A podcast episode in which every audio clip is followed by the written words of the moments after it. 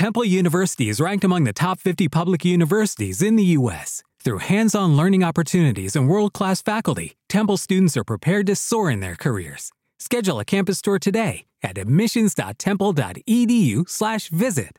Lucky Land Casino, asking people, what's the weirdest place you've gotten lucky? Lucky? In line at the deli, I guess? Aha, in my dentist's office. More than once, actually. Do I have to say? Yes, you do. In the car, before my kids' P T A meeting. Really? Yes. Excuse me, what's the weirdest place you've gotten lucky? I never win and tell. Well, there you have it. You can get lucky anywhere, playing at Lucky Land Slots dot com. Play for free right now. Are you feeling lucky? No purchase necessary. Void where prohibited by law. eighteen plus. Terms and conditions apply. See website for details.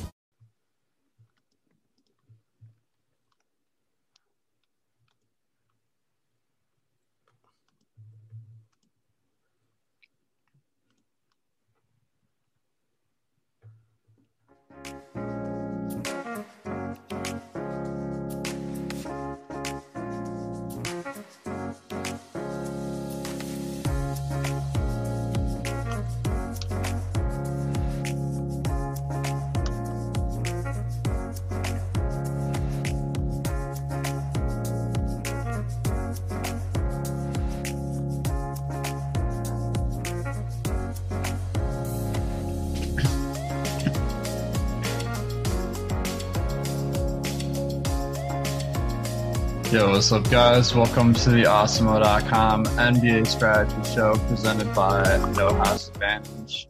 Got a little nice nine-game slate for you guys tonight, and a lot of uh, moving parts because of the N B A trade deadline. And uh, if you were on the last stream, thanks for bearing with our technical difficulties here before we got everything fixed. But uh, let's just mention last night's slate again real quick, because Michael Carter-Williams, he starts every game, and then they announce he's not starting. I'm like, there's no way this guy plays. But I, I phrased it, I don't think this guy plays, which technically was correct. So I guess that's the win. What did, what did he make of that? Yeah, I mean, it was weird. And then you got reports, too. Like, I never saw it confirmed, but you got reports that he was actually out and that Terrence Ross was dressing to sit on the bench, basically. Um, so, yeah, I mean, I, I ended up making a big mistake, which in hindsight, like, even ignoring the Michael Carter-Williams things, I think was a mistake, but um, swapped from Kem Birch to Chasson Randle. My thinking being that if Carter-Williams was out, there was a chance Randle was going to play forty-plus minutes, but it goes back to what you and I talk about a lot, where fantasy points per minute gives you a lot of room for error, and low fantasy point per minute guys don't. Like, even if Kem Birch played, you know, six or eight minutes less than Randle, there was a good chance that he was going to outperform Randle. And I was still kind of guessing at Randle's increase in minutes. So I think I should have stayed on Birch. Ended up being a really big mistake, obviously, uh, especially with Carter-Williams playing, but, you know, definitely one of those things to keep in mind when you're trying to make like quick decisions uh, before game locks. Uh, yeah, there's only eight minutes. I wouldn't beat yourself up about it, because Randle, if we were on, operating with the assumption Michael Carter-Williams didn't play, I think he was a solid play. Um, I just put everything into the Fantasy Cruncher late swapimizer, and I got like a ton of Randle. So I had a kind of rough night on DraftKings, but uh, Jalen Brunson wasn't too much better. I'm sure a lot of guys out there had him as well.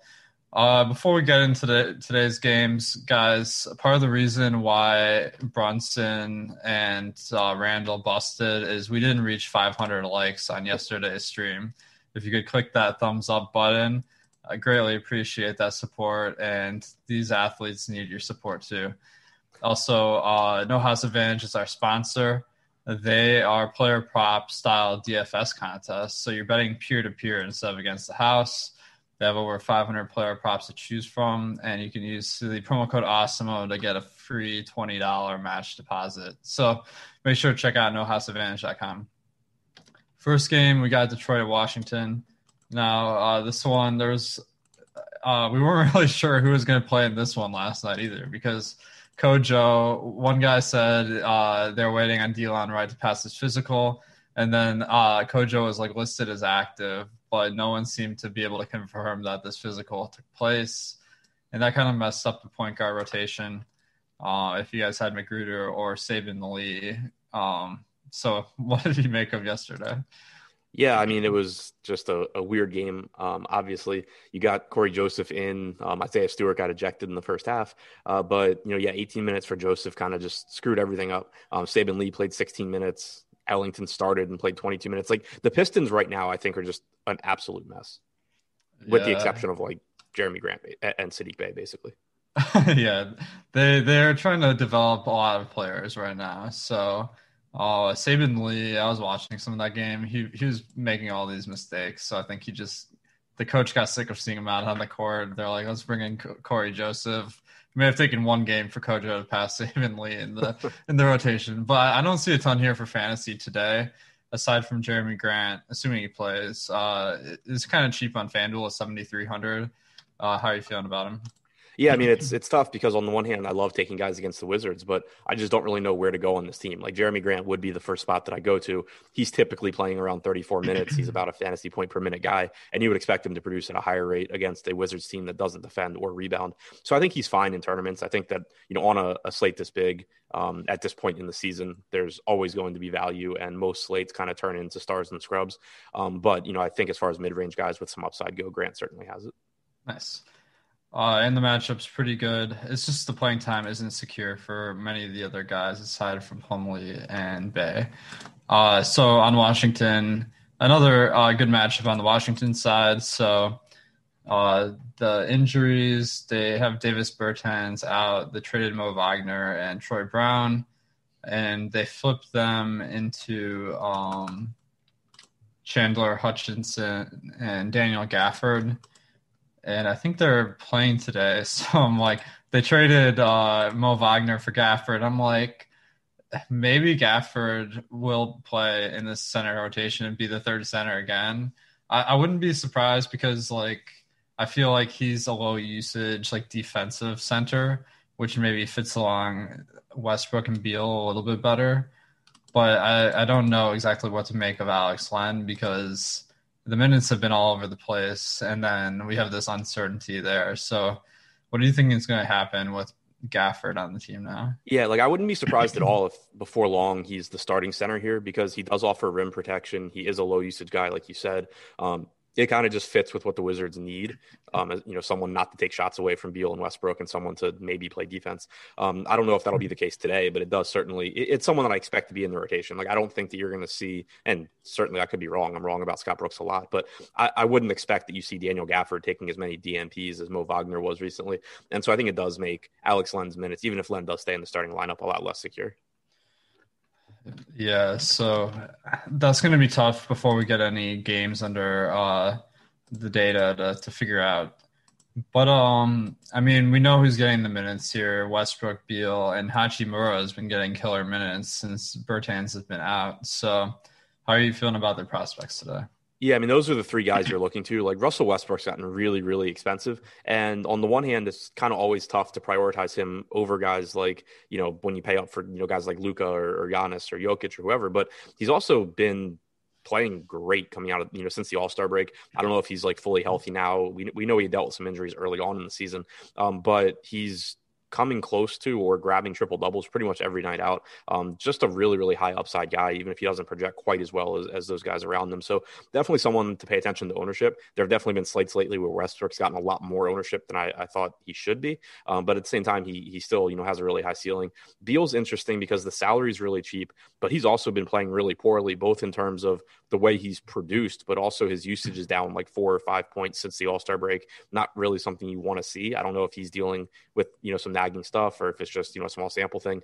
I still think you can look to him in tournaments because it is about as cheap a price point as you're going to get on Bradley Beal. But at the same time, I do have some slight concerns just kind of about how he's been playing lately. Yeah, that's, that's fair. He is listed as questionable tonight. So that um, could be an indicator that maybe there is something going on here. Uh, now I'm looking at the rest of the team. Do you think that Chandler Hutchison like gets in the rotation here because he he had some good stints with the Bulls, but eventually got out of the rotation? So I'm, the reason I'm looking at him is because Garrison Matthews played a ton of minutes last game, and he's super cheap. So I'm like, at thirty-one hundred, should we take some shots there, or is that just too risky? Yeah, it, it's hard. It's difficult with Hutchison because he didn't play for the Bulls this year for personal reasons. But then the the Wizards said they expect him to play today um, or be active today. I don't know what that means as far as minutes goes. Um, maybe he just takes, you know, minutes from Isak Bonga. he probably, if he played, he would probably take at least some minutes from Garrison Matthews, as in like Matthews probably wouldn't play thirty-six minutes again. But yeah, I don't really know what to make of it. Like, you know, is he just going to jump in and start playing twenty minutes? Is he going to play the eight minutes the Bonga played last game? Uh, I think it's a pretty big wild card as far as how many minutes he takes. Definitely. Uh, so does that, how do you feel about Matthews at thirty-one hundred? Because that is a pretty low price tag for someone that's starting. Yeah, it is. And I think it's, like, you can use him in tournaments. The floor is just still really, really low because you're still going to get some games where he only plays like twenty-five, twenty-six minutes. Like, there's a lot of ways for him to lose minutes here, whether um, Howell Neto plays more minutes. Denny Avdia only played eleven minutes last game. That's someone that sometimes, you know, takes some minutes from Matthews. You could have Hutchison and or Bonga take minutes. And, and Matt, it's not like Matthews is a high usage guy anyway. His job on the floor basically is to defend and then take open three pointers when Westbrook passes him the ball. So, um, you know, it, it's a very low floor play, but if he does approach thirty-six minutes, you know, you don't really find that for minimum salary very often. Definitely. He's one of two guys under four K that seems to be getting a lot of ownership, the other being McLemore. Now, uh, next game, Houston at Minnesota. Houston traded away Victor Oladipo. Uh, they got some picks and also Kelly Olynyk and Avery Bradley. Uh, so how do you expect, if those guys play tonight, that's going to change the rotation? Yeah, um, so I don't really know what to make of it. Like, we know Houston's shorthanded if they don't play. Um, if they do, I mean, do you see Olynyk ahead of Jayshawn? Like, I assume Jayshawn Tate stays in the lineup. Um, McLemore maybe goes back to the bench. But, I, like, I would assume Wall, Wood, Tate are in the lineup. Sterling Brown, maybe. And then McLemore would be the one where I would think they would kick him out pretty quickly.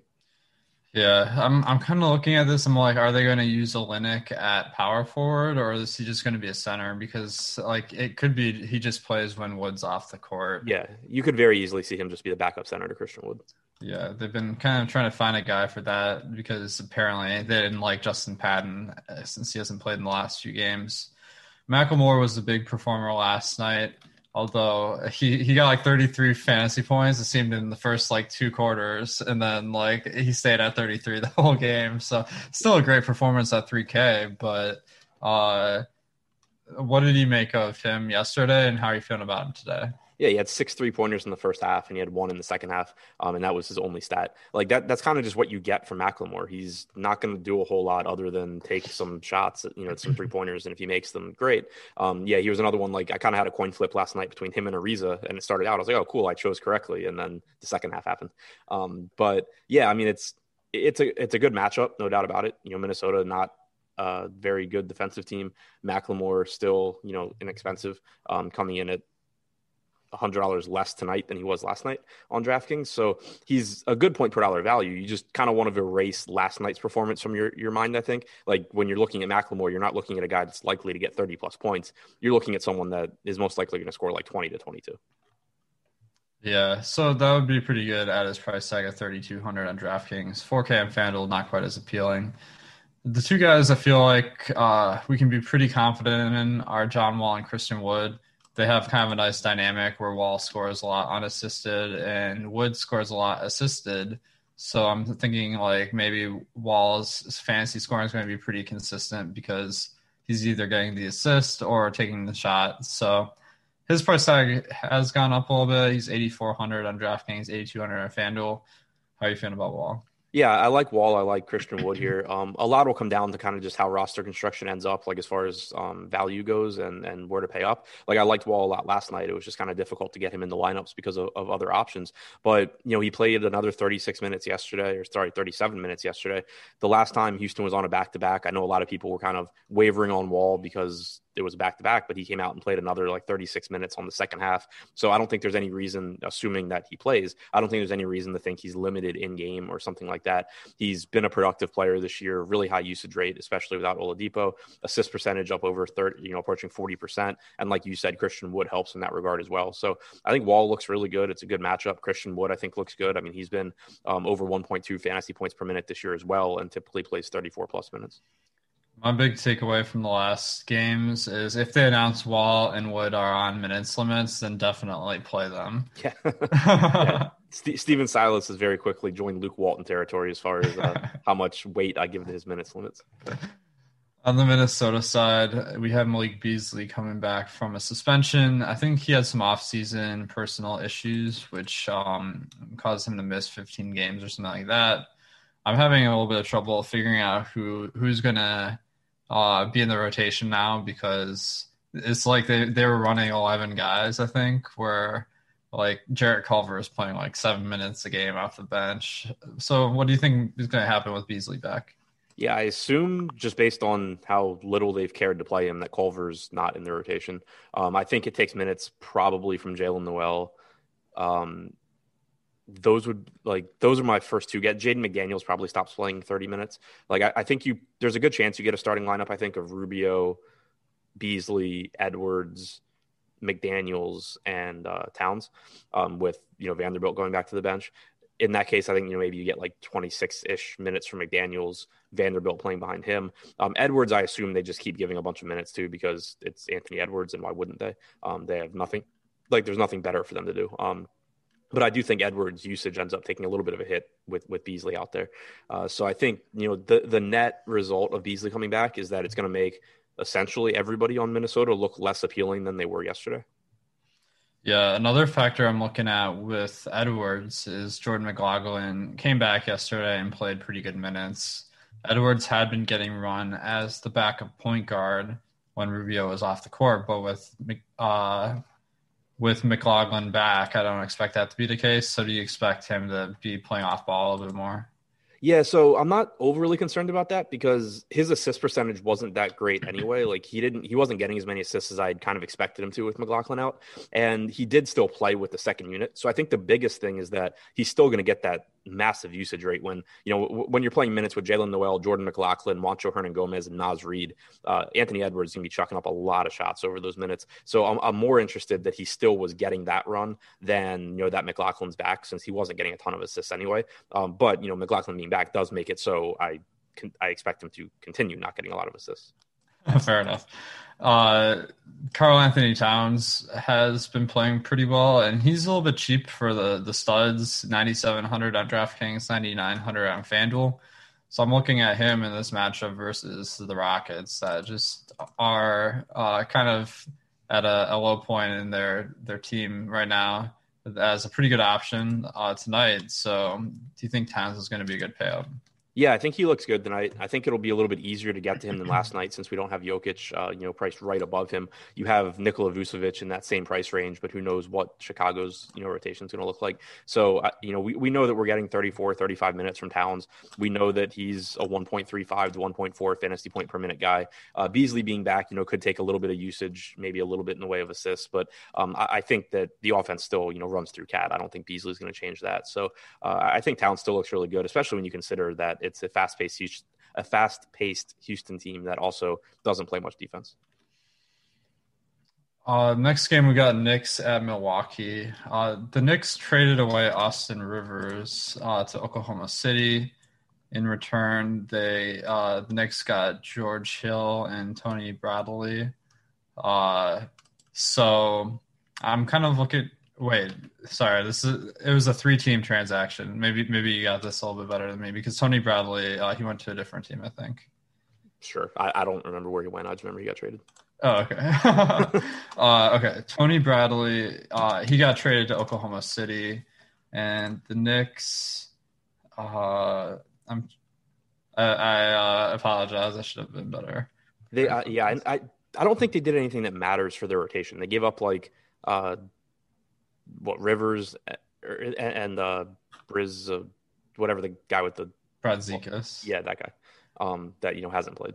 They got Terrence Ferguson, it looks like, who hasn't really played this year. So uh, Austin Rivers wasn't in the rotation either. So I guess it doesn't really make any impact, which is why no one was really paying attention to it. So uh, recently, Randle has been performing really well. R J Barrett has been getting a ton of minutes while Derrick Rose has been out. Now, Derrick Rose is questionable today. Reggie Bullock didn't play last game. Uh, he's questionable today, so there are some big question marks here. What are you expecting to see from the Knicks? Yeah, so Bullock's status matters, because I think that if he's out, you probably get a lot of minutes from Alec Burks again. Um, he's... expensive enough where, you know, he's not a, a priority anyway, but he does at least give you pretty nice upside if you're getting thirty-two or thirty-three minutes from him if Bullock's out. If Bullock's in, I think it takes enough minutes away from Burks where I wouldn't really look there.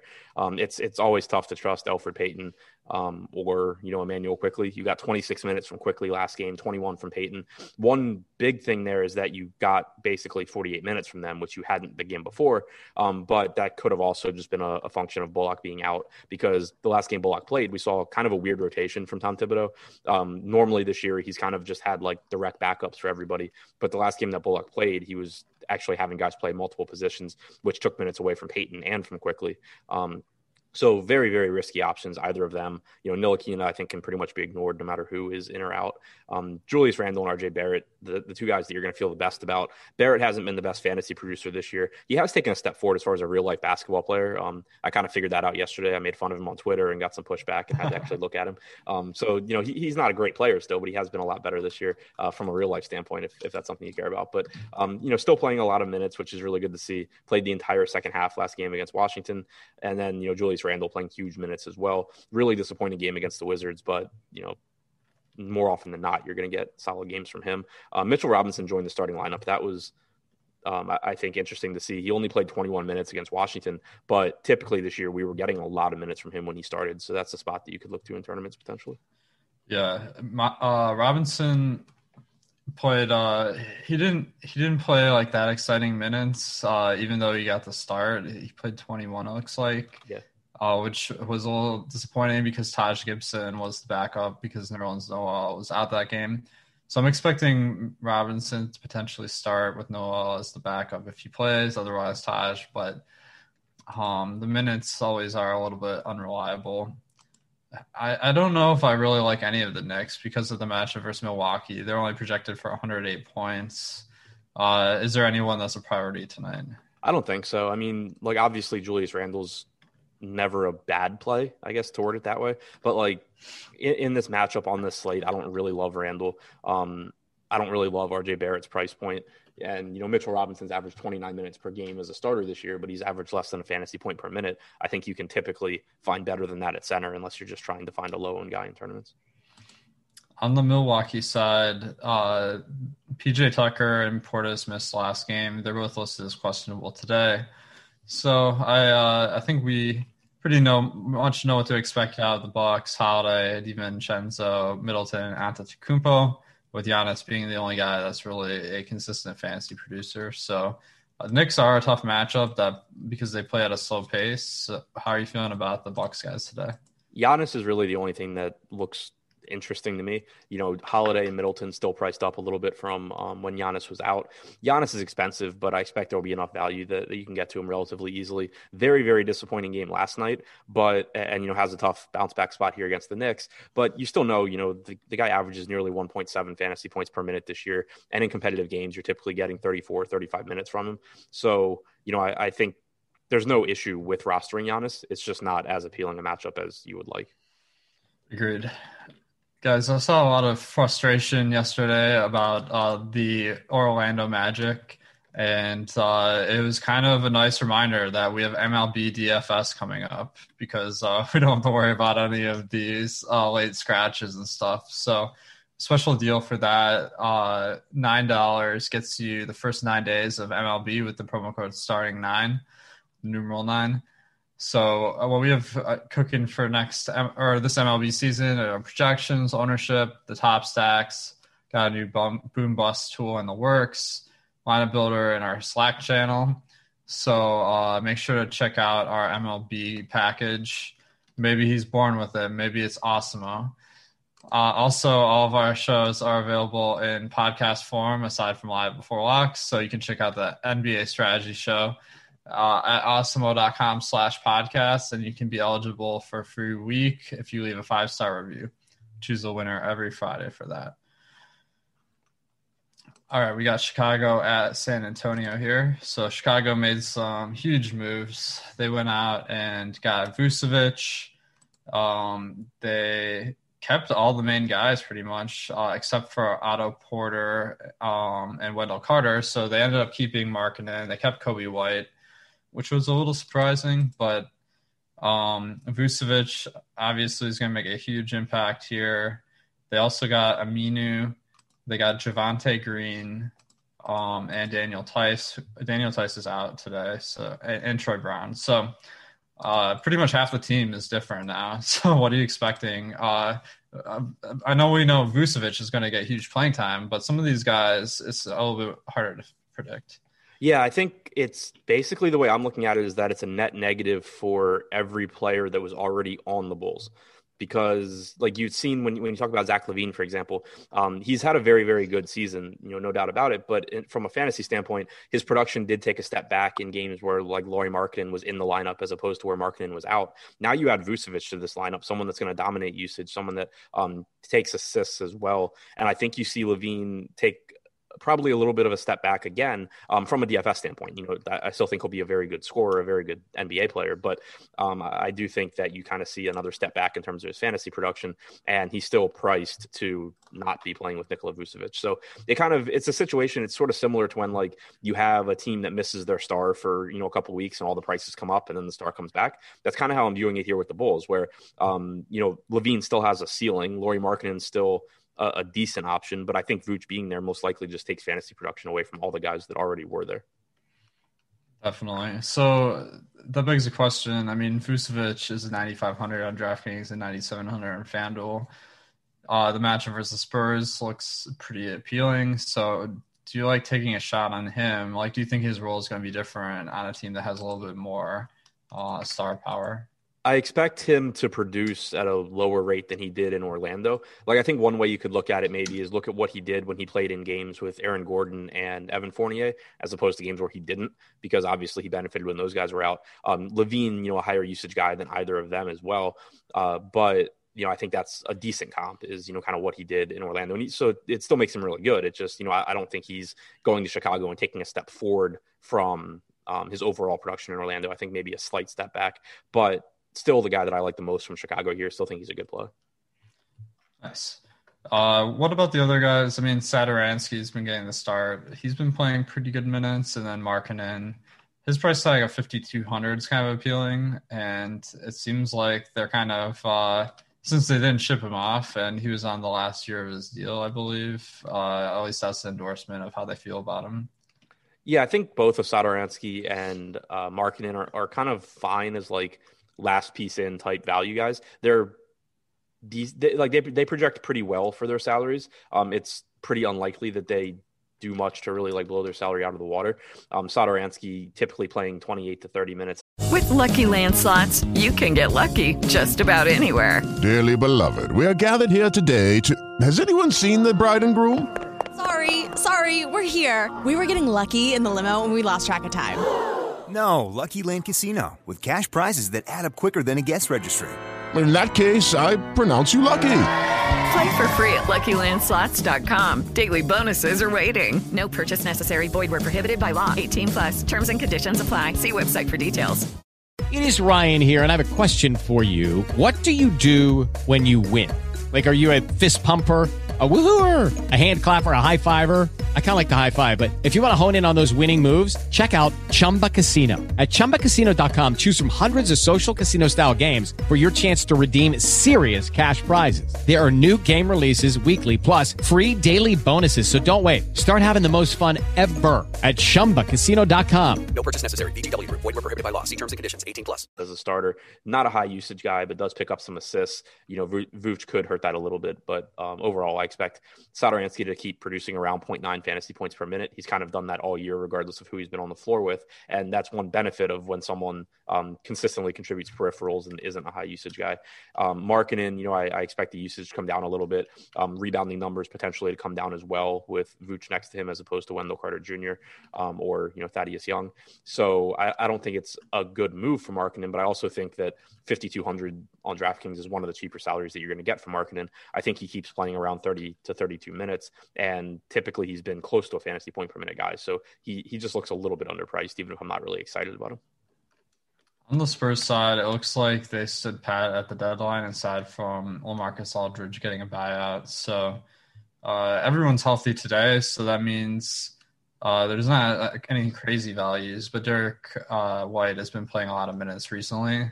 He's still not seen his salary go up too much. It's fifty-seven hundred on DraftKings and fifty-five hundred on FanDuel. So would Derek White be a go-to today? Yeah, I think that White and Keldon Johnson are both guys that look pretty appealing or, or somewhat appealing at their salaries. Not top plays, I don't think, but White, like you said, his salary just really hasn't moved. And I think part of that's because the Bull or the Spurs have been in like just enough blowouts recently and just enough games where Derek White's been in foul trouble that it's like not, even though he's playing thirty-three to thirty-five minutes in pretty much every competitive game the Spurs play, they've been in enough games where weird stuff has happened that it's it's not affecting his price yet. So I do think there's a, a pretty high ceiling for the salary on Derek White. Same can be said for Keldon Johnson. You know, you, you saw the rebounding numbers really take a hit uh, coming out of the All-Star break, but then he's mixed in some good games as well. Overall this season, he's about a zero point nine to one fantasy point per minute guy. And in competitive games, you can expect him to play, you know, th- around thirty-two minutes. So um, I think that there is upside on both Derek White and Keldon Johnson. Uh, I did want to mention in the chat, uh, we got some questions about using the Optimizer Fantasy Cruncher. So I want to mention um, we have this new page on the site. It's uh, if you go to N B A on the menu, there's the pro videos. We got the game plan, which is every day, and then our archive where I've been putting uh, some of the videos we've done. So you can get a lot of information on how to up your game there. Got some Fantasy Cruncher information on there. So if you want to learn more about how to utilize that, make sure to check it out. All right, so the Spurs, I feel like uh, Derek White and Keldon Johnson are, are the go-tos as well. So let's move on to Dallas. Uh, Luka was out yesterday, and we thought Jalen Brunson was going to uh, be the GOAT. Uh, unfortunately, Brunson didn't get the memo, so didn't work out that well for, for most of us. I, I'm wondering if Luka's going to play tonight and maybe it's just uh, giving him a day to heal up or something. But uh, don't know at this point. So if if Luka was out, how do you handle it versus if Luka's in? Yeah, so if, if Luka's out, um, I'm going right back to Kristaps Porzingis, who is now less expensive on DraftKings than he was yesterday. Um, you know, you and I talked about it on the show that um, his rebounding numbers get a bump without Luka. He gets a little bit of a usage bump. Um, he's averaged about one and a half fantasy points per minute uh, since last year in games that he's played without Luka. So I would still really like Porzingis here in a good matchup against the Pels. I'd go right back to Jalen Brunson. He's less expensive today than he was yesterday, only forty-two hundred. Um, he's it's not like, and the reason that I, I'm comfortable going back to Brunson is it's not like we were kind of like making our best guess at, you know, Jalen Brunson would benefit. We have a pretty long track record of him playing a bunch of minutes when Luka's out, and he played a bunch of minutes yesterday. He played thirty-three point eight minutes. He just didn't do anything with them. Um, he's typically a, a productive player in this situation, so I'm not looking at yesterday's game as any sort of indication of what to expect going forward, other than we should still expect a bunch of minutes from Jalen Brunson if Luka's out. So uh, those guys both would look really good. Then you get to the secondary pieces where, uh, you know, Maxi Klebo played thirty-two minutes yesterday, would have played probably thirty-four or thirty-five if it were competitive. Um, he didn't do anything fantasy-wise, but still got the minutes. Same goes for Dorian Smith. Like, those are both guys that the fantasy production is very questionable, but they should get minutes um, really regardless of Luka, but they should be a little bit more productive if Luka's out. Josh Richardson and Tim Hardaway Junior both should be a little bit more productive if Luka's out as well. Agreed. Yeah, I think Brunson, we just got to go back and lock him in if Luka's out today. Uh, I mean, he got the minutes. It just, he didn't perform like he usually does. That'll happen. Uh, if Luka's in, I don't really see a ton here. Um, so the only thing that's really jumping out at me is Maxi is only thirty-eight hundred on FanDuel. So I think regardless of whether Luka plays or not, that's a pretty good price tag. If Luka plays, yeah. Do you think you're going to go to him? Yeah, if Luka plays, I really like Luka. I mean, you, you talk like he's ten thousand eight hundred, same price tag as Giannis, just a much better matchup here against the Pels. And I assume that if Luka plays, he's close to one hundred percent. You know, I don't think that um, they're likely to be running him out there at, you know, and, and risking injury or anything like that. Especially uh, it was lower, it was lower back tightness. That's typically something that that kind of comes and goes. Um, so if he's playing, I assume he's good to go, and we should just treat him like fully healthy Luka against the Pelicans. So that's good to hear here. So on the New Orleans side, we had Zion Williamson have a huge game yesterday. Won people all the monies, uh, which uh, I was chagrined by because he was like the one guy I denounced playing on, on the deeper dive yesterday. But I feel like um, the price has gone up. Uh, his per minute stats haven't changed that much over his year to year, year to date averages, and Lonzo Ball being out, I don't think is a huge factor. So did we learn anything from last night? Um, How are you feeling about him today? I mean, I, I still like him. I still don't love the salary. Um, I feel pretty similar to how I did yesterday. Like, I like Zion more now than I did earlier in the season because the usage is up, the assists are up. Um, but he's also expensive. Um, you know, it, it's a slow Dallas team. It's a spot where, it, you know, even with the assists being up, you're not talking about him, you know, being Julius Randle or something and, and getting um, a ton of assists. It's just, you know, producing an extra assist or two than he was earlier in the year. Um, so I still think he's a, like, I think he's a good play. I don't think he's a priority. I think that he does have a very high ceiling. I think you've kind of just seen him take a step forward as a player as the season's gone on anyway. But um, yeah, still wouldn't say he's a priority. Like if, if Luka's out, for example, um, I'll go right back to seven thousand nine hundred dollars Porzingis over eight thousand seven hundred dollars Zion every time. Nice. Uh, Nickeil Alexander-Walker is always a good permanent producer, and his salary hasn't quite caught up uh, with the minutes because he's been playing big minutes with ball out. Bledsoe as well has seen a minutes bump, so are you going to those guys for value? Yeah, you know, Alexander Walker's averaged over a fantasy point per minute this year in his starts without um, Lonzo. He's averaging over thirty minutes per game, and the salary hasn't really moved, like you said. So um, he's he's kind of scoring dependent, like doesn't get it a ton of assists even when he slides in for Lonzo, but he's cheap enough. I don't really care. I mean, he, he gets up enough shots. He's a good enough scorer that more often than not, he's going to pay off the salary pretty easily. Eric Bledsoe finally showed some signs of life yesterday. And he was someone I wrote about in the deep dive yesterday. Like he's been playing unbelievably bad, um, kind of this whole season from a fantasy standpoint, but especially over the last month or month and a half, but he's just at a price point now where We we have such a long track record of Eric Bledsoe being a, a useful fantasy producer and being someone, you know, that can rebound, that can get assists, that can score. Um, he's at a price point now where even though he's been playing so poorly, I think you can kind of just bet on his talent and you know he's going to get some good games. We saw it yesterday. Maybe you won't see it today. Um, it, it's still going to be scary to roster him, but it's it's basically just a floor price tag right now on Eric Bledsoe. Agreed. Yeah, he's not the most consistent producer, but the price and the minutes look good. Now, uh, Boston at Oklahoma City, Robert Williams got the start yesterday because they traded off Tice, and he did not disappoint. Didn't play big minutes, but he racked up the stocks. So uh, he looks appealing, especially given the minutes yesterday uh, at sixty-six hundred on FanDuel, but especially at fifty-six hundred on FanDuel. Or sorry, sixty-six hundred DraftKings, but on FanDuel, fifty-six hundred.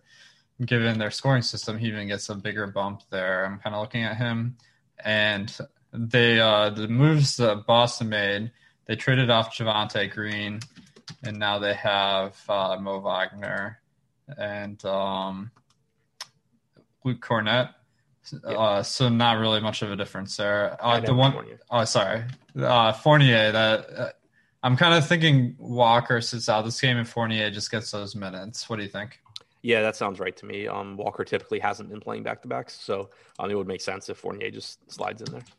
So the net, uh, the, the other members of the team, I mean, Fournier, he has a little bit uh, – he has almost exactly the same stats as Kemba Walker, looks like, to be honest. So I don't know if that'll make a huge impact on Brown and Tatum. What do you think? Yeah, I mean, my expectation is that for all intents and purposes from a D F S standpoint, Fournier – like what using Fournier instead of Walker will lead to similar production from uh, Tatum and Brown as if Kemba were in. So with that in mind, uh, do you see Brown and Tatum as good plays tonight? I think they're fine. I don't think they really stand out. Um, like if, if Fournier weren't active and Kemba were sitting, I think both of Brown and Tatum would be really good options because they get a bump without Kemba. But um, with Kemba in this year, they're both um, around one point one to one point two fantasy points per minute. Um, if we're assuming that Fournier, um, ha, you know, takes a similar amount of stats away from them as Kemba does, that's what I would expect here as well. You should get big minutes, um, but you know, I don't think that they really stand out as as great options. Um, Robert Williams is the one spot that I really see from Boston, and it's it's always interesting with players like him. Like, there's not that many, but you never feel good about rostering low usage guys at like, you know, six thousand dollars. But the flip side of it is like the ceiling is so high when you're talking about someone that can score forty-one fantasy points with like seven actual points, like Williams did yesterday. He just does so much in the way of defensive stats, rebounding. Um, you know, you're going to get some duds from guys like that because like in the games where he gets a below average number of defensive stats, he's probably going to have a bad game, but the ceiling is just so high because he's going to have some games where he just scores more points too. Um, so it makes him a really, really high upside guy, especially like you were saying on FanDuel because of the block uh, scoring. Yeah, I agree. Man, his stats are insane. seventy-two percent true shooting. Yeah. Okay, so um, I can see why maybe they didn't feel like they needed Tice anymore. So I think Robert Williams makes sense. Uh, now on the Oklahoma City side, uh, Shea's out for a while. Austin Rivers, they just traded for, is out. Tony Bradley, who they just traded for, I don't think he's playing today. So uh, pretty much the same lineup as last time, where uh, we saw them go with that big starting lineup with Pokuševski at the three. Now, um, Roby and Pokuševski, as well as Moses Brown, also have big minutes, even though Horford was in there. So I, I don't see the price tags being particularly appealing today, but do you see anything on the Thunder here? Yeah, I mean, I don't see it being too appealing either. Like, Al Horford gets a nice bump without Shai Gilgeous-Alexander, but the problem is just that it's really difficult to expect more than twenty-five to twenty-six minutes when you think about what Oklahoma City's trying to do. You know, you have all these bigs that are young and they're trying to get minutes, and then you have Al Horford. So um, it, it's tough to expect that he's getting more than twenty-five or twenty-six minutes.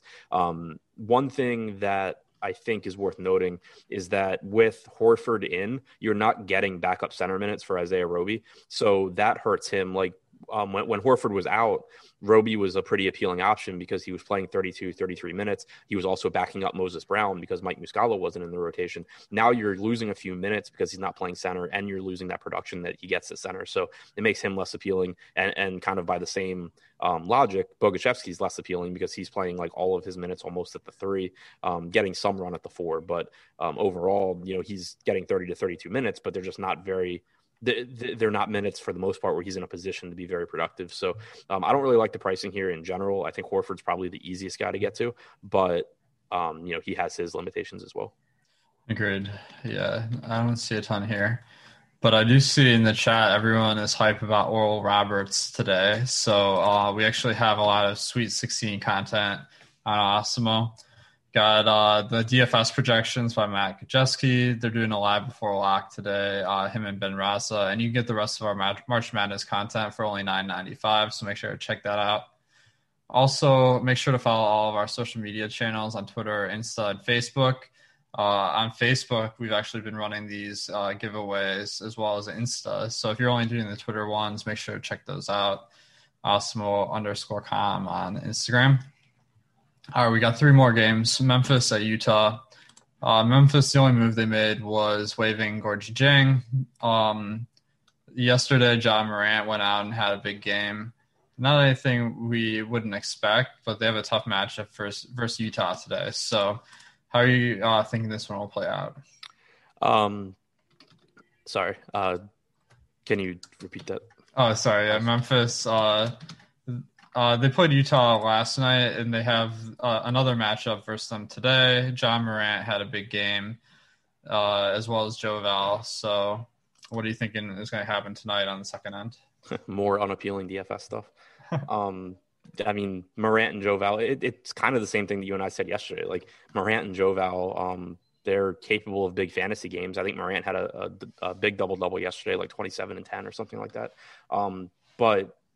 they're not at the most appealing price points on a slate this big. They're not in a you know great matchup, although Utah has been a little bit better matchup recently, um, playing at a much faster pace than earlier in the year, not playing as well defensively from an efficiency standpoint. So, um, you know, not maybe not completely writing them off like you would have earlier in this year when you talk about Utah, but uh, still really nothing more than secondary options for me when you talk about guys like Morant, Valanciunas, Kyle Anderson.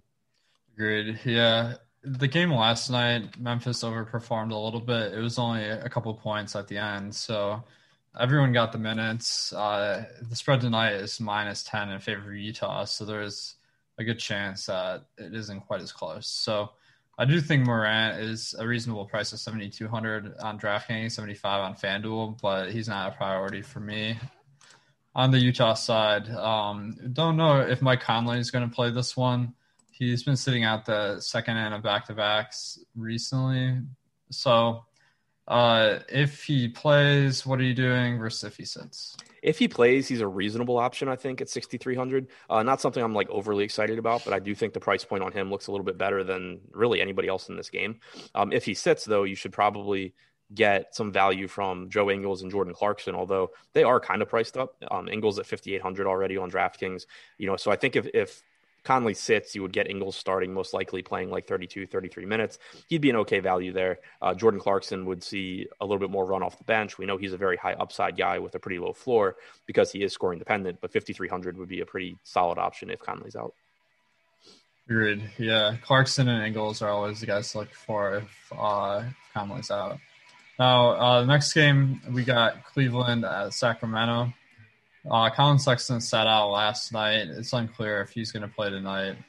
So with that in mind, what are you doing with the Cavs?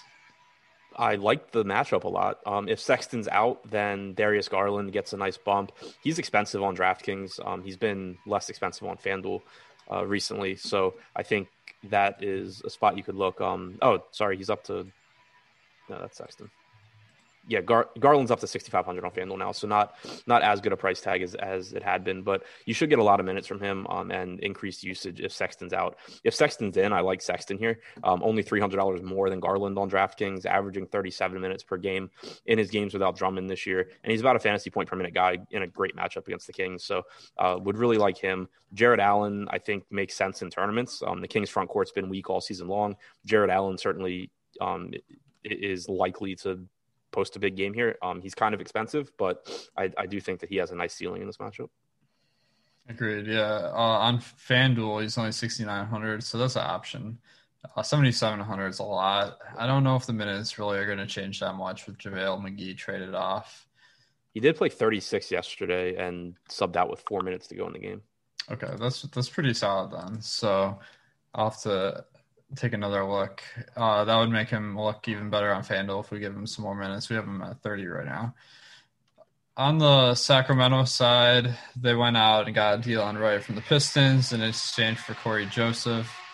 So, um, I mean, I don't know exactly what they're going to do with Delon Wright, but I imagine he just takes those twenty minutes a game that Kojo is playing. What do you think?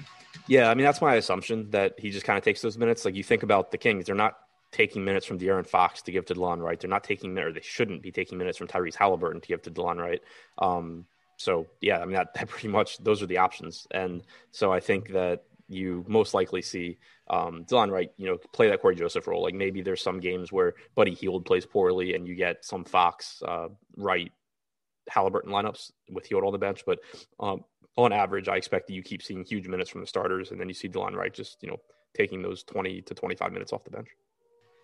Nice. Yeah. Uh, so with that in mind, I, I don't think there's too much different with the Kings now. The one change, uh, Bagley being out, has led to Tyrese Halliburton playing more minutes.